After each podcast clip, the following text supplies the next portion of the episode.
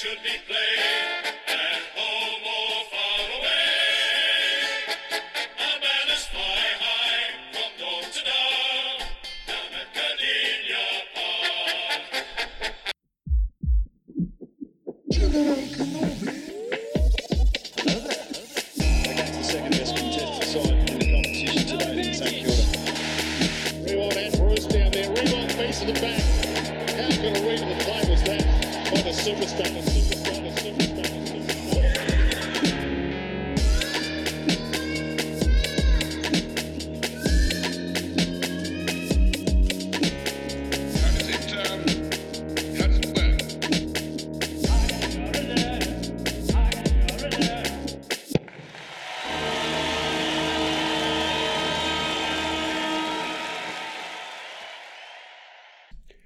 G'day, friends. Welcome back.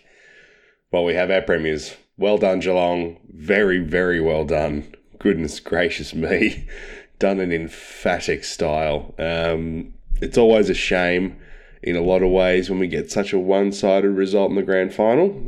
Um, but gee whiz, it's also pretty special to see a team play basically perfectly. it was quite something. Um, I think you can really track this back to the prelim final last year. Um, so they get pretty close in 2020. Geelong, like they're in control at half time, and then they just get absolutely run over in the second half by a pretty crazy Richmond team. And then they get to the prelim last year, and Melbourne, again, a team that was going pretty bloody well, just absolutely eviscerates them. It was 80 points. It was something Max Gawn kicked six goals. It was a bad day because they didn't change anything going into 2021. They thought, gee, we got pretty close. I think this game style can can get us a win. And then that happens to them in the prelim, right, last year. So Chris Scott goes, right, we're changing everything.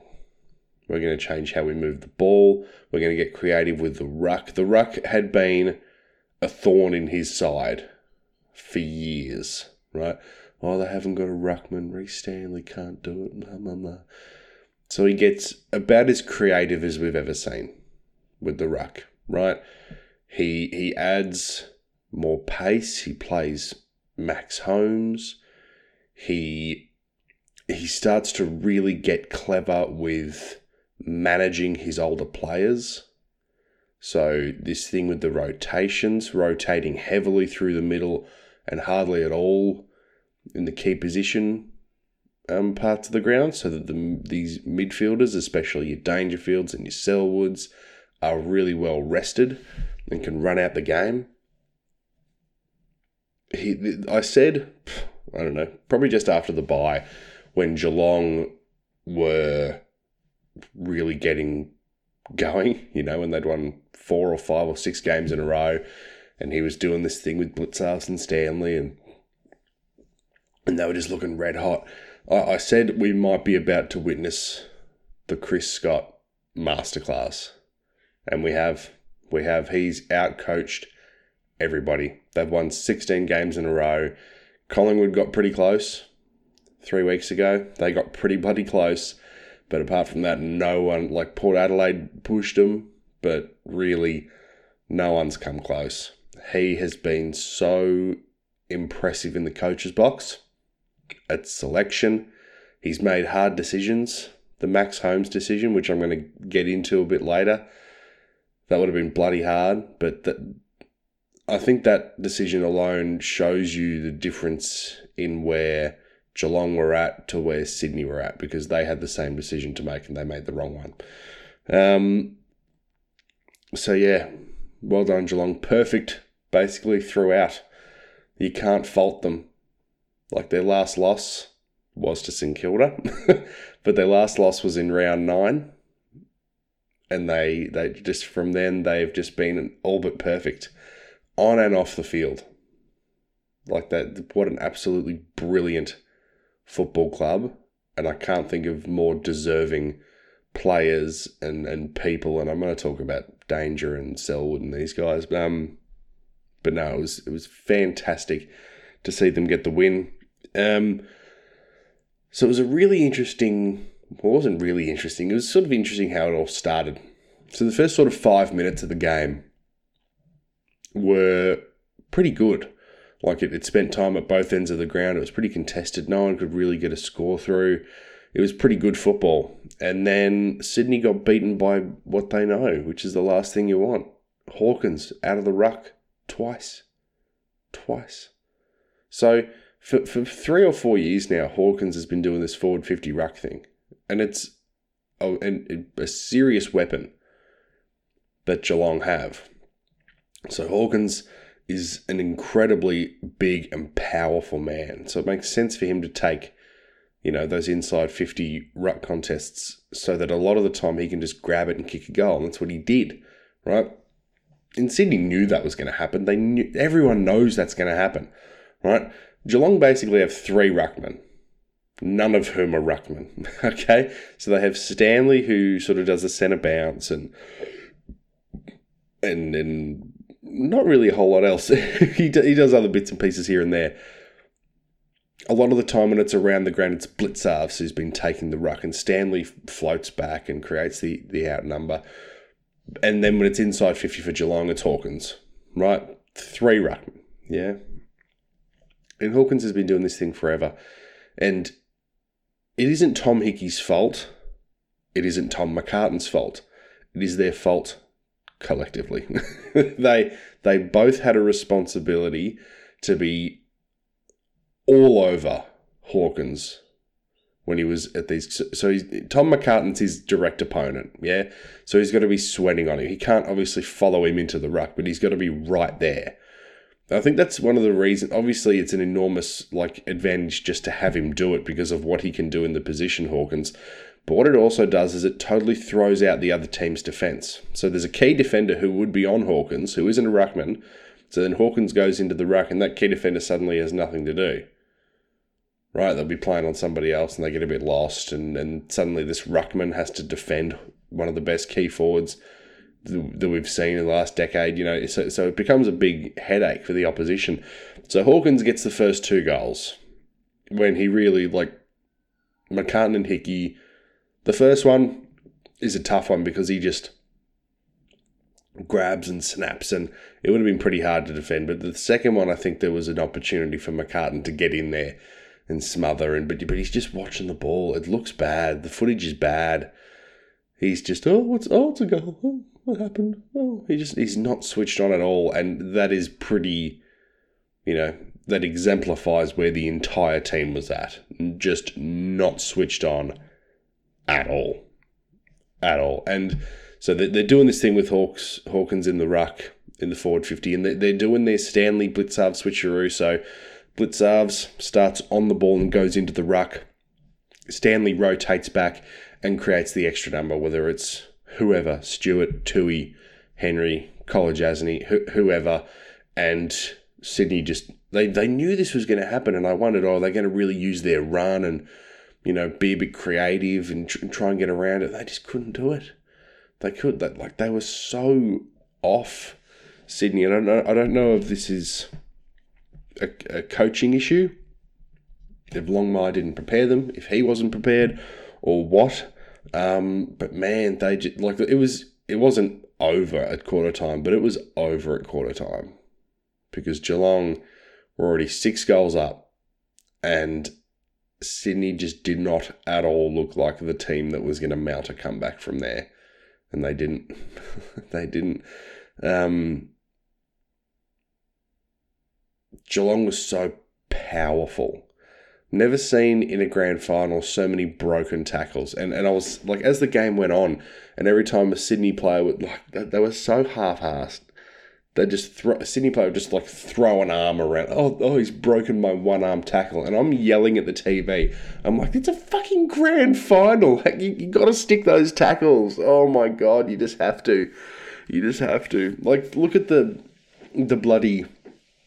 The, the, best moment of the whole game is when Selwood kicked that goal late. And Dylan Stephens comes in, and rather than trying to smother or tackle, he just lays a late bump. Like, come on. Come on, what are you, what are we doing here? Oh man, it was unreal how poor Sydney were.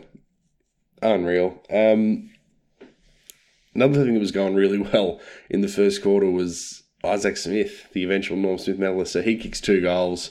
He's he's pretty unbelievable. Um, he's now the oldest Norm Smith medalist ever. At what is he? Thirty four years of age. He's got literal grey hairs.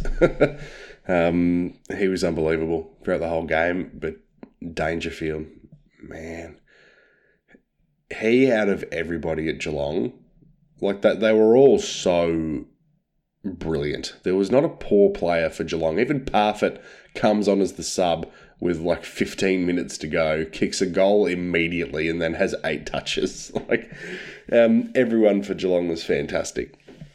But Dangerfield from the first bounce, he looked six years younger. He looked like 2016 Danger. He looked like Brownlow Danger because he was exploding from stoppage. He was crashing into contests. Put he, he was putting his head over the ball, unlike I've seen him do. Like he always does it, but he did it just every single time. Every single passage of play or contest that involved him, he stood out. He was unbelievable. 27 touches, I think, 19 contested. 19. He had six goal assists in a grand final. Fucking hell. He was amazing. He or Smith, if Smith hadn't kicked three goals, I think it's Dangers, Norm Smith. Um, but they were both very, very deserving. And the two of them also just, they won Mad Monday with the, the lengths that Danger went to with the makeup and then Smith being the one who like falls out of the retirement village bus. God, Geelong have always done Mad Monday so well, but this was just perfect. Just the right amount of poking fun at everybody. God, it was so good. Um, Joel Selwood. What a man. Seriously. I'm lucky to share a name with him, honestly. Um, so he, he won the Jim Stynes Award at the Brownlow last week, which is for community. Um, you know, you work in the community which says a lot about him. Um, he everything he did, from running through the banner with with Levi Ablett to giving his boots to the Auskicker at the end and, and holding him and saying, "Look down the camera and wave." To, to hanging out with the Auskickers after the game, to what he did with Sam. Every, everyone in the world basically knows Sam now, the water boy. Um, God, he made it about everybody else when it was all about him.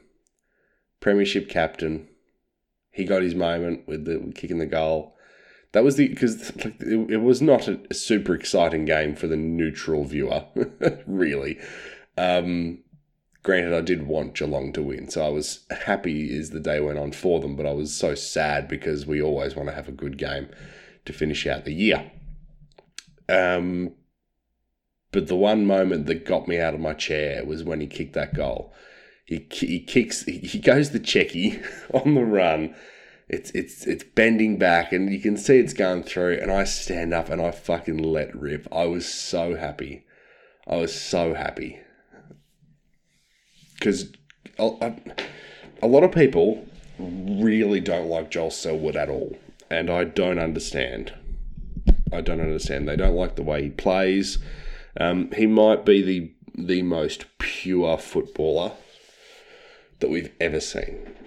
Right? He doesn't do the spectacular things like Buddy. He's not an accumulator.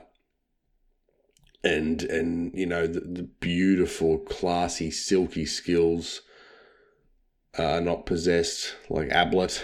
Um, he he doesn't have the size or the power of Dangerfield, but you talk about putting your head over the ball. Like how many games in his career has he has he finished up covered in blood? like it's got to be it's got to be north of fifty percent. it has to be. Um, uh, he's a walk up Hall of Famer, and there is zero doubt that he'll be elevated to legend status. Zero doubt it'll happen, right? This, this is the caliber of player that we're talking about. He's got four premierships now. He's a premiership captain. Um, I've spoken about this before, but there was a game that I went to in 2016, St Kilda and Geelong. It was a fantastic game. St Kilda got a really, really narrow victory when we were sort of down the bottom ish of the ladder and Geelong were right at the top. It was it was an amazing win for the Saints. But that was I've seen Joel play live a bunch of times. I've seen Geelong play live plenty. Um, but in that game, I was just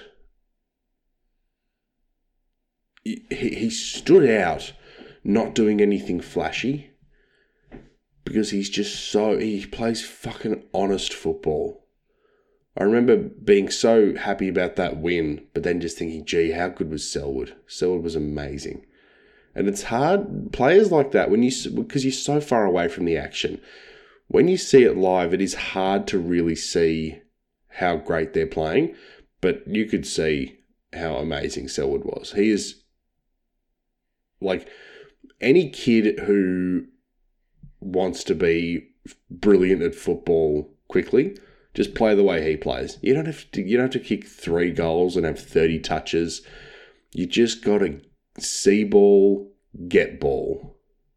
You got to play like a teammate. He plays like a teammate. It's not about him. God, he's an amazing player, and he's and he's a fucking awesome guy, as we've seen.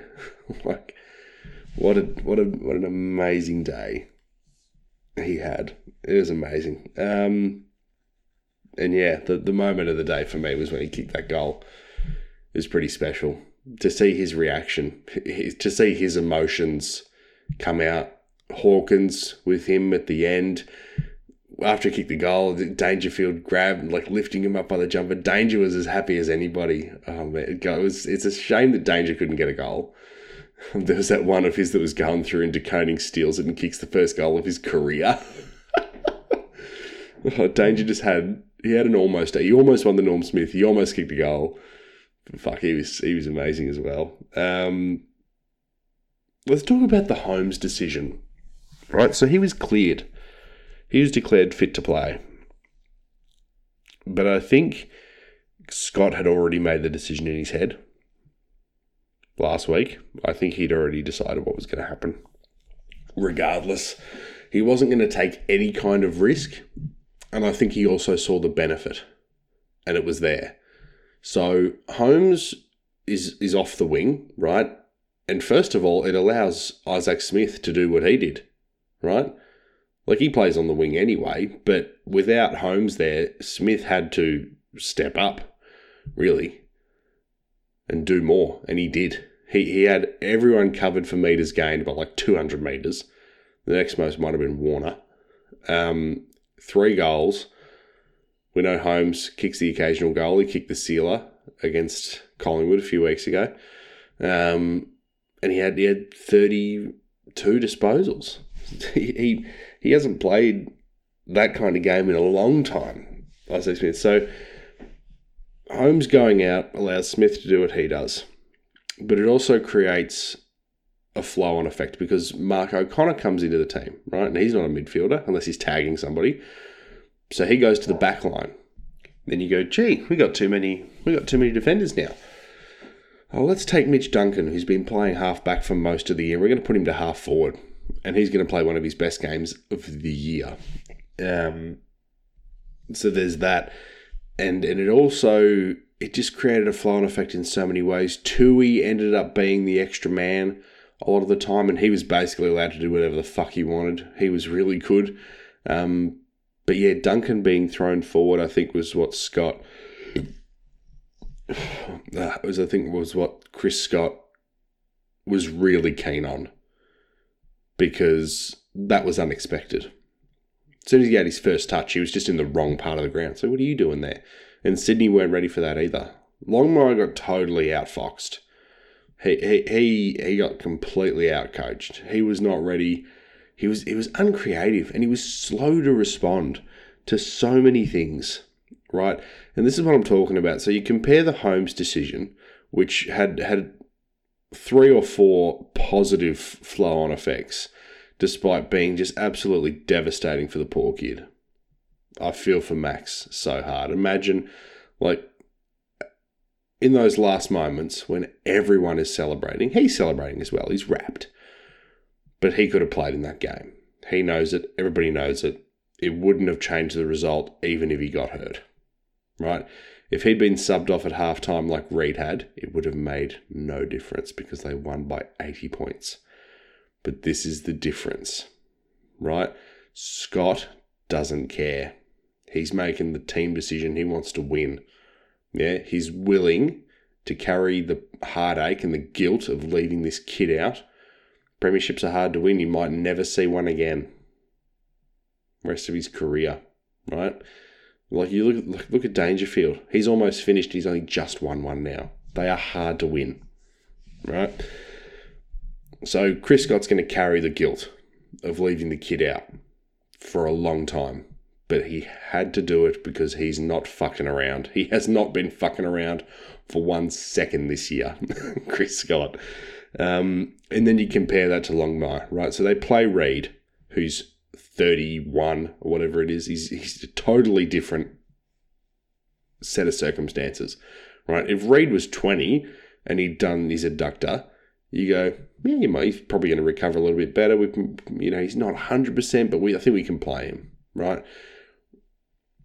Reid's 10 years older than Holmes. He's got a different injury, grant you, but it, I was more surprised that they play. I thought Reid was no chance. I thought Reid was no chance of playing. And you could see he only had four touches for the game. They were all handballs. He was done by half time. He he got pushed off the ball so easy because he had no balance. He had no strength in his legs. It it from as soon as the ball went near him, you could tell it was the wrong move. And I think when the ball went near him the first time, Longmire's he would have felt sick. he he would have felt sick, John Longmire. Um, so yeah, that's that I thought was really. And he said after the game that they fucked it up. He said as much, and I was like, yeah, that's that's all well and good, but you fucked it up. Like this isn't, oh, we won't do it again next time. there might never be a next time ever again. And look, if if they had played McDonald and, and McLean and like if they had not gone with Reid, right, it wouldn't have made a difference. They still would have been smashed. But it's about it's the headspace, right? Maybe they don't get smashed. Maybe McDonald playing gives them a bit of verve. You know, McDonald dropped initially, then you know, like with Holmes, right? In the lead up to the game, they they do the light switch. They say, "No, Reid, we're not. Sorry, Sam, we're not going with it." McDonald, you're in. Let's go, Logan. Come on. He's like, "Fuck yeah, let's go." Everyone gets a bit pumped up. It could have changed everything. I don't know. It probably wouldn't have. I don't think anyone could have beaten Geelong, honestly um, the way that they, they played perfect football. I don't know if anyone's beating them on Saturday, but who knows? Who knows? It's it's it's a world of what ifs and you know all that. Buddy Franklin signs a one year extension and then plays maybe the worst game of his career. He was pretty bad against Steven May in the first week of the finals, but at least he had impact on the game because he had you know the the free kicks and, and all that shit that he was you know he's sort of getting into with May. You would have been excused for having thought that Buddy hadn't played in this game. He was hardly sighted. He had zero impact, and that's just inexcusable. It's inexcusable, right? How does that happen? How does that happen? He isn't like done. He was really good last week. He's played plenty of good games this year. He isn't done. And he wasn't bloody outfoxed by Jack Henry. Jack Henry's a good defender, but he hasn't like taken Buddy to the cleaners, you know. And all, and granted, the ball wasn't down there a whole heap. the, the Sydney mids didn't have complete control, to be fair. But man, I couldn't believe how much of a non factor. What is going on here? I couldn't believe how much of a non factor Buddy was in this game. Like, this is now the third premiership that they've lost with Franklin in the team. They bought Buddy over on the biggest contract that Australia had ever seen. Right? The the the, the nine year mega deal to win a premiership. And instead they've lost three.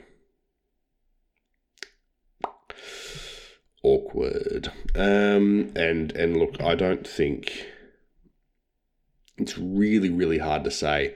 I don't know what's going to happen next year, but what happens every single time a team gets belted in a grand final, they don't win a final the next year. They'll make it occasionally. They'll they'll play in September the following year. But I think I think it was on the couch uh, on what Monday night, last night. Yeah, today's Tuesday. last night where they had the stats. Every, I think every team ever that's lost a grand final by more than 40 points has not won a final the following year. So that's a troubling statistic. They don't know why. No one knows why. It's a mental thing, clearly. It's, you're a good team. But like, look at the Bulldogs from last year. Look at the Giants, 2019. Look at Adelaide, 2017. um, I think West Coast, 2016. Did, they, did Hawthorn beat them by more than... Yeah, they did. Beat by 50 points or something. So, there you go. I can rattle off of St Kilda, 2010. We finished seventh the next year. We lost to Sydney, I remember. Um, so, that's a that's a worrying statistics, and I don't know how Longmire because there's not a whole lot that they need to change as a team. They just had a fucking horrendous day. You know, did they play their grand final the week before? Maybe, maybe, but they're a young team. They shouldn't have been tired. They shouldn't have been tired. I think they just got outplayed and out coached and out everythinged, and they got overwhelmed by the occasion. Is what I think happened. Um, the McCartins. Oh, Paddy. I'm sorry, mate. You were you looked lost, and that was that was another mistake I felt that Longmire made. It, it was in one way, and it was wasn't in another. So he has Robbie Fox go to Cameron, and Robbie Fox is Sydney's second best player. He was amazing. He was actually really, really seriously good. He, he's the reason that Cameron didn't have a goal in the first half, the first three quarters. When did Cameron kick his first goal? The last quarter? it took him a long time to kick a goal because Robbie Fox was doing a number on him. Yeah. Um, Paddy didn't have a matchup. Paddy sort of had like any like he couldn't intercept because just Geelong were too precise. The number of times Geelong just hit their player on the chest, leading out towards the ball, looked like every single fucking time. I think it's 17 marks inside 50. Jesus Christ. Um, so McCartin had nothing to do, and, and he made the switch way too late. Longmire putting him forward. Paddy kicked a goal in the grand final, which is fantastic. I love that for him. Um, in an 80 point loss, not so much, not not so fantastic. Um, God, yeah, Tom. I talked about Tom's just complete lack of effort, especially early on Hawkins. It was really, really poor. So the two of them are going to have to sit down and figure out what went so wrong, and and Longmire as well. So they had to make a change at quarter time with how they were playing. They were trying to be controlled. They were trying to kick mark and move the ball. They're already six goals down at quarter time, and Geelong are red hot. They are so switched on. You got to go. You got to go. That's another thing I was screaming at the TV. I was like, just fucking go. Do what Collingwood did to you seven days ago. They, they were miles behind, and you only got them by a point. Excuse me, you only got them by a point because they just went balls to the wall. They're like, we're going to go fucking bananas and we're going to try and win. Sydney at no point looked like they were trying to win the game. It looked it looked like they were in it looked like how they looked in the last quarter of last week. Like they were the one who was four or five goals in front. They're like, no, we'll just chip it around. We'll just, you know, control the play. What are you doing? Fucking move the ball. Oh my God. It was so hard to watch. It was so hard to watch. Why is my fucking phone going? Um, it was so hard to watch. Good grief. Um,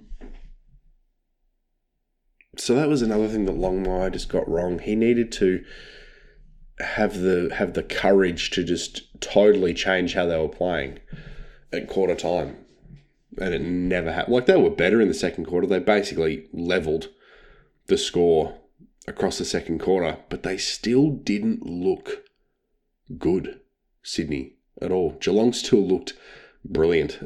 so, man, uh, it was a bad day for John Longmire, a really bad day. Um, one of the highlights, though, Warner. Well done, son. Like, it's a big day. It, the day was too big for a lot of the Swans players, young and old. Like Luke Parker, one of their leaders, one of their experienced players, got taken to school by Mark Blicavs. Blicavs just starts running, running down to the forward line, and Parker goes, "Oh, where, are we? I don't want to play on him. What do I do?" He got totally overwhelmed, and then he had to deal with Dangerfield after that, which just didn't fucking work. So, so the day was too big for a lot of the Swans, but not Chad Warner. He was all over it. He was probably he was in the top five players on the ground. I thought seriously, um, like Smith, Danger, uh, Stengel, uh, Selwood. Selwood had that amazing first quarter, which you know, make, you know, he had twelve touches in the first quarter. He basically like he put put them on his shoulders and goes, "I got this, boys." And they didn't look back from there. So here's another one. And then you probably have Warner. Warner played an amazing game in a team that lost by 80 points. And he's, he, he and Fox really need to be given a lot of credit and a lot of praise. To do that in a, in a thrashing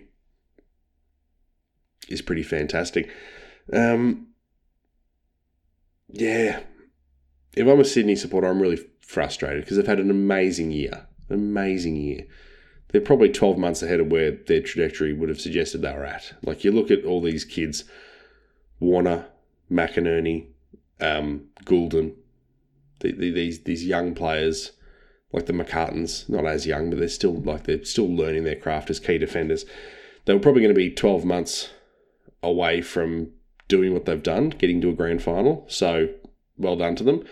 Um, but this may have done more harm than good, I would say. Um, but yeah, like I was saying, I'm frustrated if I'm a Sydney coach. Like, if, if I'm a Sydney supporter, I should say. John Longmire just, he didn't prepare the, the players mentally, clearly, because they were so switched off. He he wasn't creative in any way. Like you look at what Scott's doing with the rotations and like where where is that for Longmire? Where is that? And he fucked up at selection he fucked up. Oh, man. There's um on the rotations.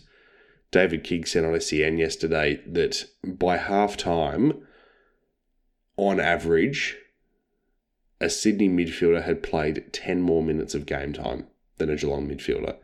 How the fuck did they do that? How did the rotation, how, how have they done that with their rotations that it's already so stark at half time? So Sydney are cooked.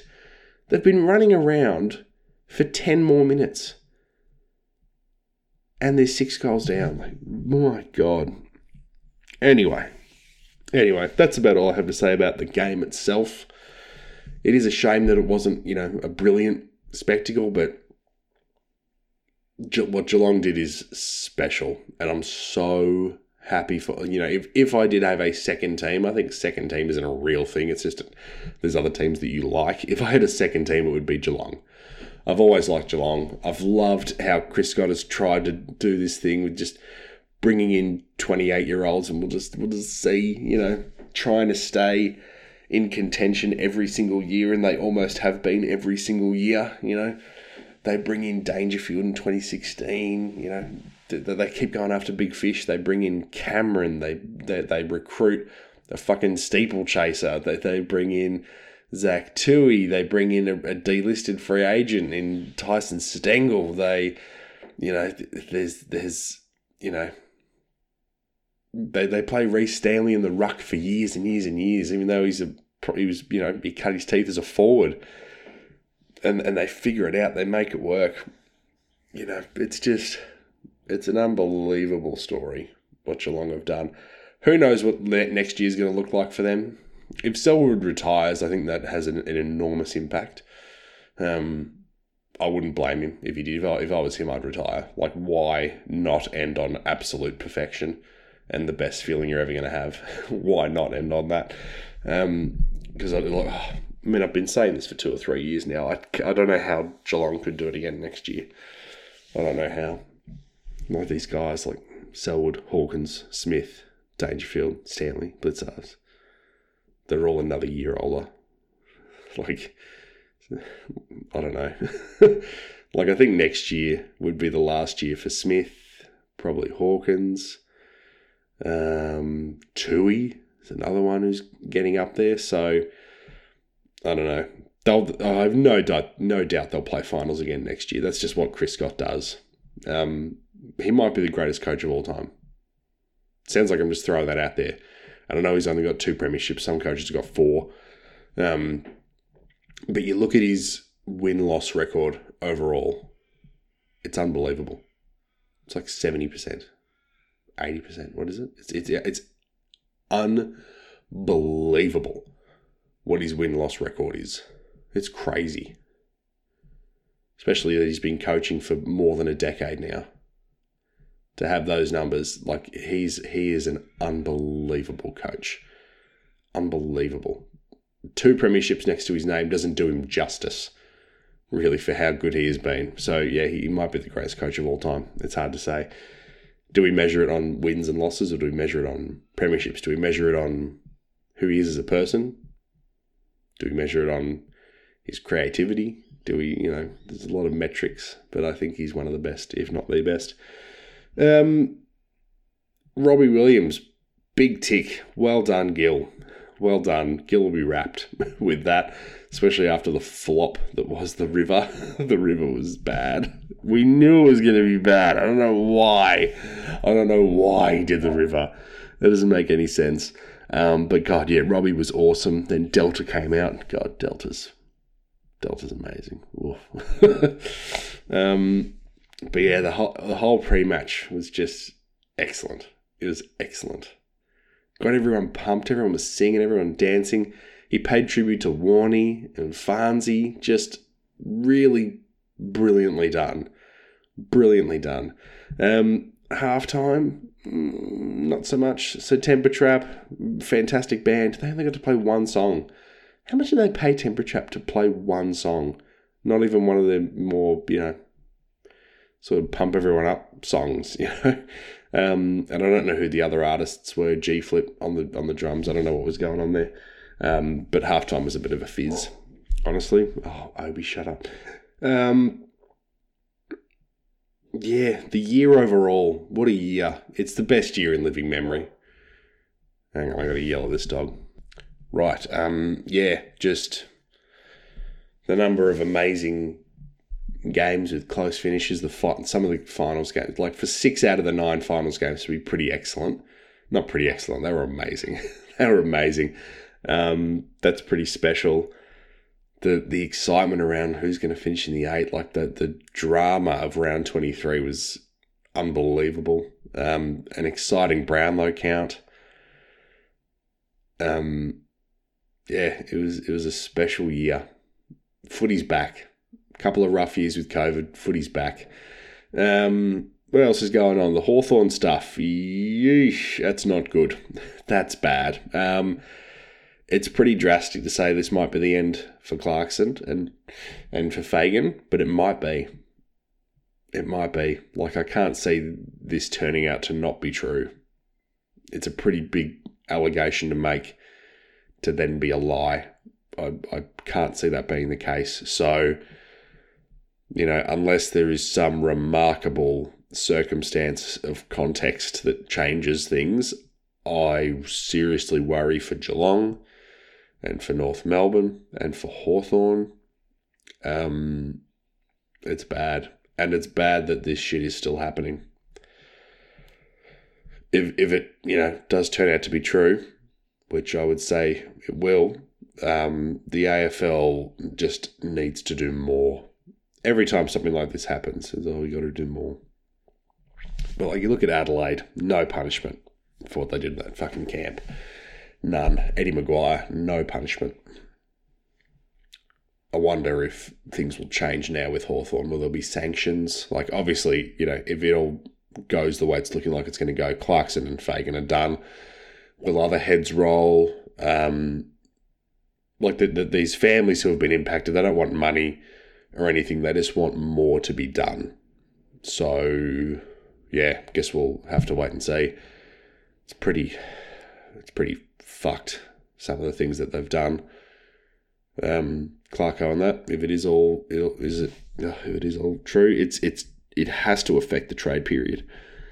It has to. Like all of these different players that are going to North Melbourne to play under Clarko now might not be playing under Clarko. Like the timing of this is unreal. Imagine it happened two months from now instead of now. Trade period's over, you know. Like North Melbourne's getting pumped, getting jazzed, and then he has to step down and go through this whole. This is going to take ages. This is going to take months to investigate. Like this might not be re- resolved before the new year. So this is crazy, and it's it's not really been spoken about a lot because there's been the grand final on. So there's more to be said about it, and there'll be more um, more to learn. Oh, trade period itself, it's going to be crazy. It's going to be one of the, it might be the biggest ever. This this year just keeps going. this year just keeps going and going. Oh wow! Um, there's there's going to be dozens and dozens of players moving. There's going to be big names. It's already overwhelming trying to think about how much shit is going on. Gold Coast are going to go crazy. North Melbourne are going to go crazy. Fremantle are going to go crazy. Um, St Kilda. I don't know what's going on at St Kilda. What's going on with this DeGoey thing? So he, he rejects the Collingwood contract. Oh, St Kilda, don't get sucked in. Don't touch him with a 10 foot pole. He's toxic. Right? He's, he's turning down the fucking contract that says he has to behave himself. Fuck off. Fuck off. I, I'm pretty sure the original contract from St Kilda had the same thing that he had to behave himself. That's why he sort of went back to Collingwood. Don't blink, St Kilda stick with it. But have you have to have the same shit in the contract that you give him that Collingwood did. He has to be forced to behave himself. He has to. And and if he if he you know if he's going to kick up a stink, he can be done in the AFL. Because it's it's it's not like it's not like oh you you know you can't leave your house after nine o'clock. It's just common sense shit. You're an adult. Just fucking don't do dumb stuff. Oh man. Anyway, anyway, I'll do I'll do trade period stuff after the trade period's done. I'll talk about all of that. When I talk about all of that, that's it. No more games until next year. I'm so sad. Now I've got to wait, wait another what five or six months for round one. There's still the women's footy, which is good. So I'll still be talking about the girls' footy um, for the next, what is there, five rounds to go, and then the finals, which is good. And then there'll really be nothing on, which is which is a shame. All right, thanks heaps for listening, guys. Thanks for listening throughout the season. Um, there's still plenty going on here. There's lots of Star Wars stuff happening, so there'll still be plenty of podcasts coming out. I do appreciate everyone that listens. Remember to like and subscribe and review and comment and tell your friends. And I will catch you guys next time. Bye.